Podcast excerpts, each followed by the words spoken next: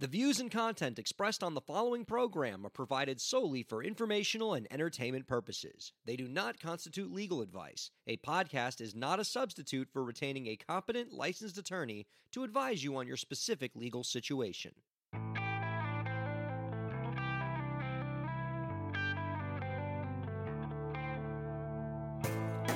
How's it going, everybody? Welcome to the show.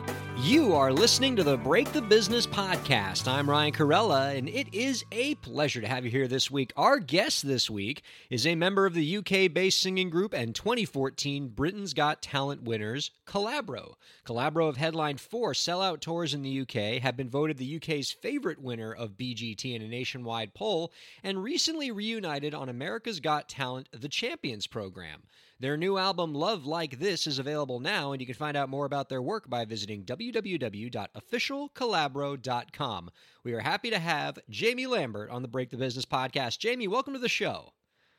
Hi, pleasure. Oh, truly a pleasure. I- I'm thrilled to say that we are having you on as our second Got Talent competitor that we've had on the program, having had America's Got Talent competitor and Golden Buzzer winner Mandy Harvey on the program. I love having you guys on the show because uh, I just love hearing about the journey of, of what it was like to be on that show. And in your case, having to stare down Simon Cowell, I know that can never be easy. So uh, I'm, I'm excited to, to talk with you about that journey and everything else you have going on. Brilliant. I'm really looking forward to it. Cool. So I'd like to start at the beginning because the story of how you formed Collabro is really interesting to me. We often hear stories of bands that had this long journey together. They've been going at it for many years before they uh, have uh, their brush with stardom. You guys seem to have the different journey. You basically got your group together about a month before appearing on Britain's Got Talent. that's that's so crazy to me. Well, can you talk about what that formation process was like? I think for at least one of your members, you had a YouTube audition that was involved, yeah? Sure. So basically, um, Matt and myself, we were aware of each other because we, um, they always say on these programs, you know, we were working our day jobs and blah, blah, blah. But actually, it's actually true. Um, we were all obviously auditioning for the West End Musical Theatre, um, our equivalent to Broadway. And we, it's very hard to get into. It's incredibly competitive. And every year there are hundreds of thousands of new applicants who Uh, come out of drama school and audition for stuff, and it, the pool gets bigger and bigger. So um, we were auditioning, and we ended up taking a contract. Um, and this is where we met, uh, working in um, some hotels as, as entertainment people. Um, I was in uh, Cyprus, and Matt was in Spain, and we met via that company, and we just felt like there was something that we could be doing to make our own work rather than relying on the audition process and producers and and how what how many boxes we ticked. So we thought about this idea of putting together a musical theatre boy band. And when we came back to London, we uh, we held some auditions by posting on Facebook, and um, it was uh, it, it was pretty incredible the turnout that we had. But we. The main thing for us, I think, was that we were going to aim to do cruises and entertainment because there's good money there, and we wanted to make sure that we were able to sing for a living um, in, in any way possible. That's what you do, you know, when you want to get into the business, you you you work and you graft. And we've been working and grafting for years. Matt and I particularly worked the club scenes um, in in the north of England. Um, in, I'm from the northeast and he's from the northwest, and we we basically covered all of that um, for years throughout our teens and early twenties. And um, we we just put the band together and thought we'd see how it goes. And when we sang together for the first time, we knew that we had to take it to a bigger audience. And Got Talent was one of the best ways at the time to do that. And we had about a week's rehearsal because we each did have full-time jobs. Matt didn't even live in London. He lived in the northwest of uh, the U K still. And um, we, we put, a, put everything together in about a week. Um, And actually, the first song that we sang on, on Got Talent was Stars from Les Misérables. We actually were going to do a different song until three days beforehand. And um, we didn't know. We just didn't know what was going to happen. But we felt like there was a gap because at the time, nobody was doing what we were doing. And that was key. Well, I do want to talk to you about that unique path you guys have charted because a musical theater focus is kind of a unique approach in the boy band space. It's not the sort of conventional pop music that people tend to associate with boy bands, but you guys made a decision very early on that that was the lane you wanted to go in, and it all started with, of course, as you said, that Les Misérables performance that brought the house down at Britain's Got Talent back in twenty fourteen. And so I'm sort of curious, as you as you chart this unique path and as you all have continued in your career and have continued to enjoy, enjoy success, have you ever felt pressure from others to embrace more conventional pop, or have you really felt supported in your musical choices? Um, I think we were quite pressured in the beginning. Oh, yeah. um, I think we were pressured when we uh, signed to Simon Cowell's label, and we have great things to say about them. We did a lot of good work with them. Um, but for the first two records that we did, we were definitely pressured into doing some crossover stuff. And then when we um, parted ways with Psycho, we just we had some offers from other record labels, but we felt like we really we went from a five-piece to a four-piece, and we wanted to concentrate on musical theatre. So we did two albums of purely musical theatre, and it, we garnered like a really good, amazing, solidified fan base from that. And then the latest album that we did, um, actually, we uh, a label, B M G, approached us and said, do you want to do a, an album? And we said yes. And they said, look, we really want you to do love songs. And we know you do musical theatre, but how do you feel about putting a twist on some love songs? And we said, you know what, actually, we've done the musical theatre thing now. Let's try it. And it turned out really well. But at the time, I think we were pressured into, I think the problem was we'd been on Got Talent and we, we'd done musical theatre. And then I think we were pressured into doing more mainstream stuff for sales, but we probably would have done as well just doing musical theatre, because that's what we we'd done. And I, I do sometimes wish we'd stuck to it more. Um, in the first instance, when everything was so huge straight after the show, um, but you live and you learn. Oh, for sure. And yeah, and, and as you did note, your most recent album that's out now under B M G, Love Like This, does feature a lot of pop covers. You, everything from Ed Sheeran to Celine Dion, Coldplay, um, you know, and and my, my wife's favorite song going right now, "Somebody You Loved," uh, is uh, you know something she's singing a lot. So you know, oh, she she loves such your version too. Um, yeah, beautiful, beautiful song. song. So, I mean, uh, uh, t- talk talk to you more about why you felt the time was right for now to s- sing more conventional love songs and not to focus on musical theater with this most recent album. I think there's a couple of reasons. Firstly, we had exhausted the pool of songs that we felt were um, collabrifiable um, with musical theatre for the time being. And there are so many beautiful new musicals out at the minute that we could definitely do stuff from. But sometimes, I think now we're nearly six years in, it is nice to have a change. And I think that's how B M G approached us. They said, look, how do you guys feel about having a bit of a change? Do your harmonies, do your thing, but let's just take some famous love songs and do it. And the response from us was, actually, do you know what we have? We just, we just, we are, we've really solidified our touring base here in the U K. We've got a great fan base all over the world. We've got some fantastic fans in the U S. Um, and we're going to keep going and keep going with the touring. So why not add some new material? Why not have a bit of a shake up? And I think that was, that was where we felt about it. You know, we, we just wanted to do something a bit different, but because that's because we solidified ourselves with what we do. And at the time in the earlier albums, I think we needed that time to solidify ourselves as a musical theatre group. And now we can branch out a little bit. And the sound is very much the same. It's still very cinematic. The harmonies are still very close. The vocals are still very big, but we um, wanted to do it with some pop songs. And actually, funnily enough, all of the songs that we picked for the new album, they could be in musicals. They all tell stories. Yeah. Um, and that's quite key. Well, I'm glad that you brought up your band's harmonies, which I think are, are sort of iconic. When I hear a song, when I hear one of your songs and I hear those harmonies, I'm like, that's almost a trademark of you guys. And so for, and I imagine we have a lot of other listeners right now who maybe do singing groups and, you know, work very hard on sort of building a unique harmony style on their own end. So let me ask you, you know, being, I'm going to bring out my music theory nerd here. How do so, you guys come up with these harmony arrangements? What's the process like?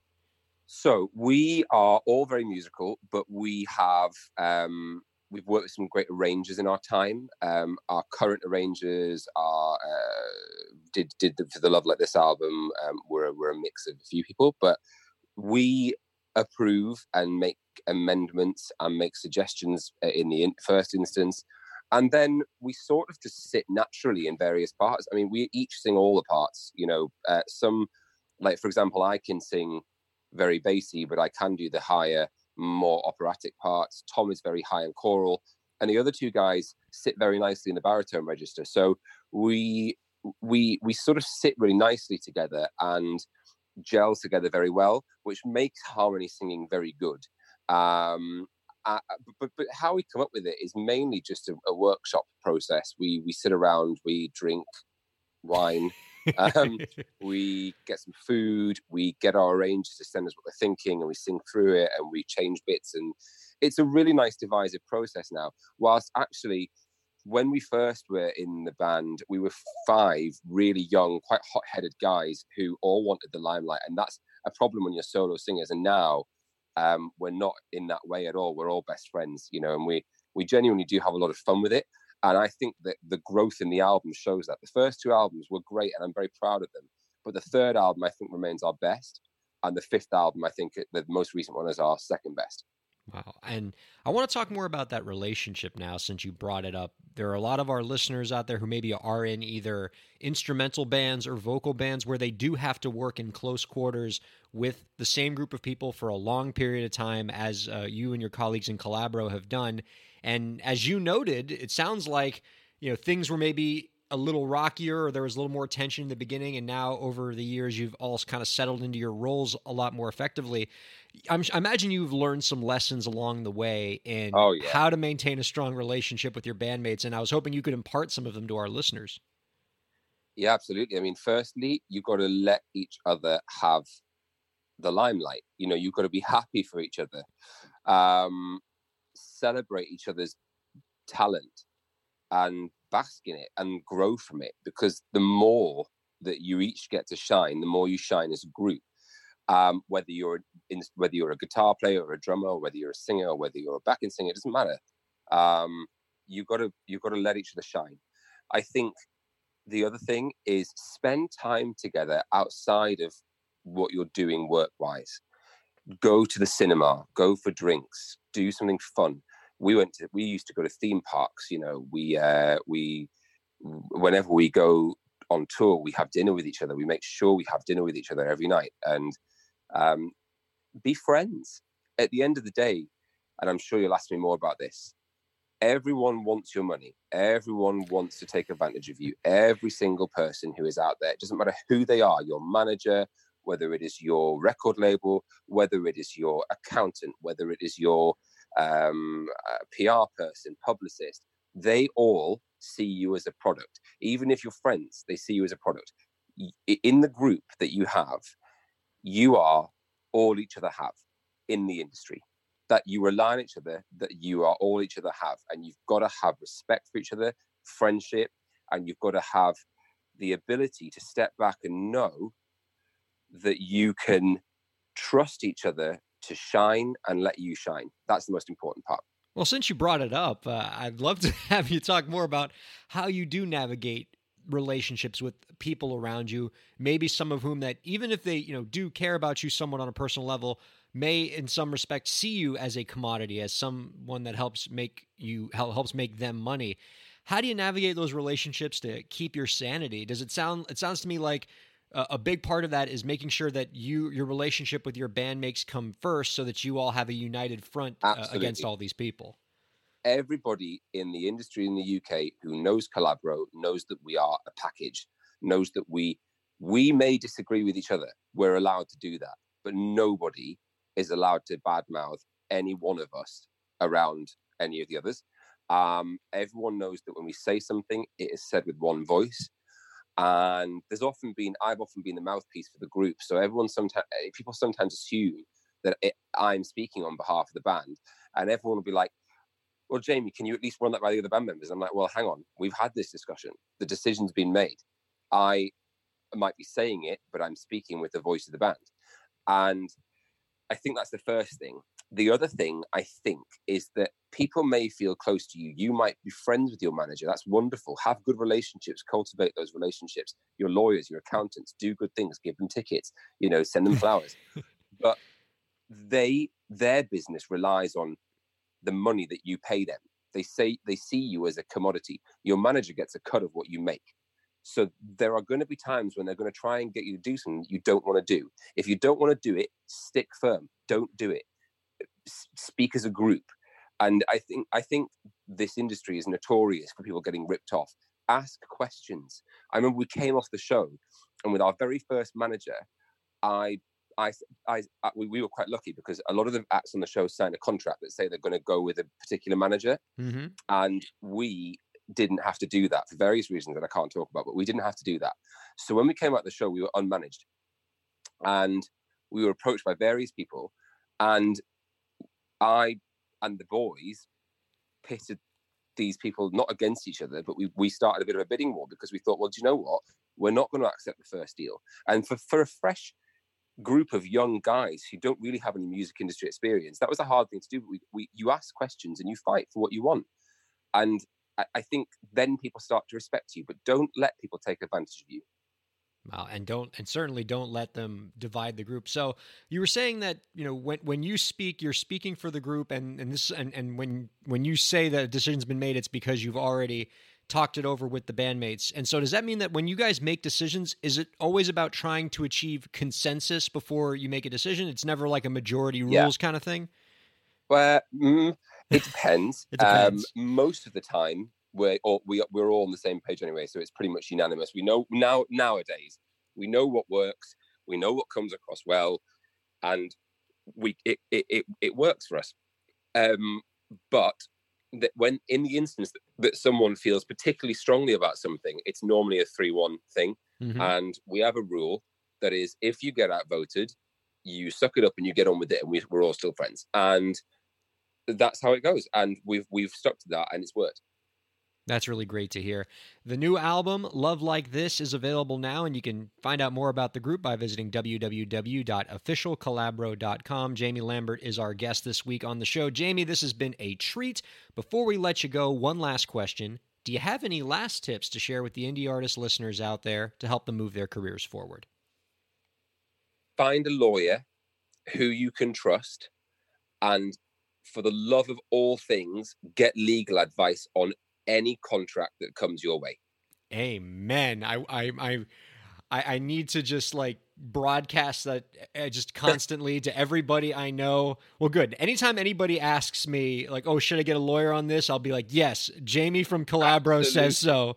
And uh, maybe. Absolutely. Yeah. It is the single most important thing is to make sure that you have a lawyer who is working in your interests. Whenever a contract comes through, you get them to read it, you get them to make their amends, and you get them to send it back. It is so key. That's that's fabulous. And as an entertainment lawyer, I definitely appreciate you uh, speaking for the importance of what we do. Uh, thank you so much for being on the show this week. This was tremendous. It's my pleasure. And thank you all for listening to the Break the Business podcast.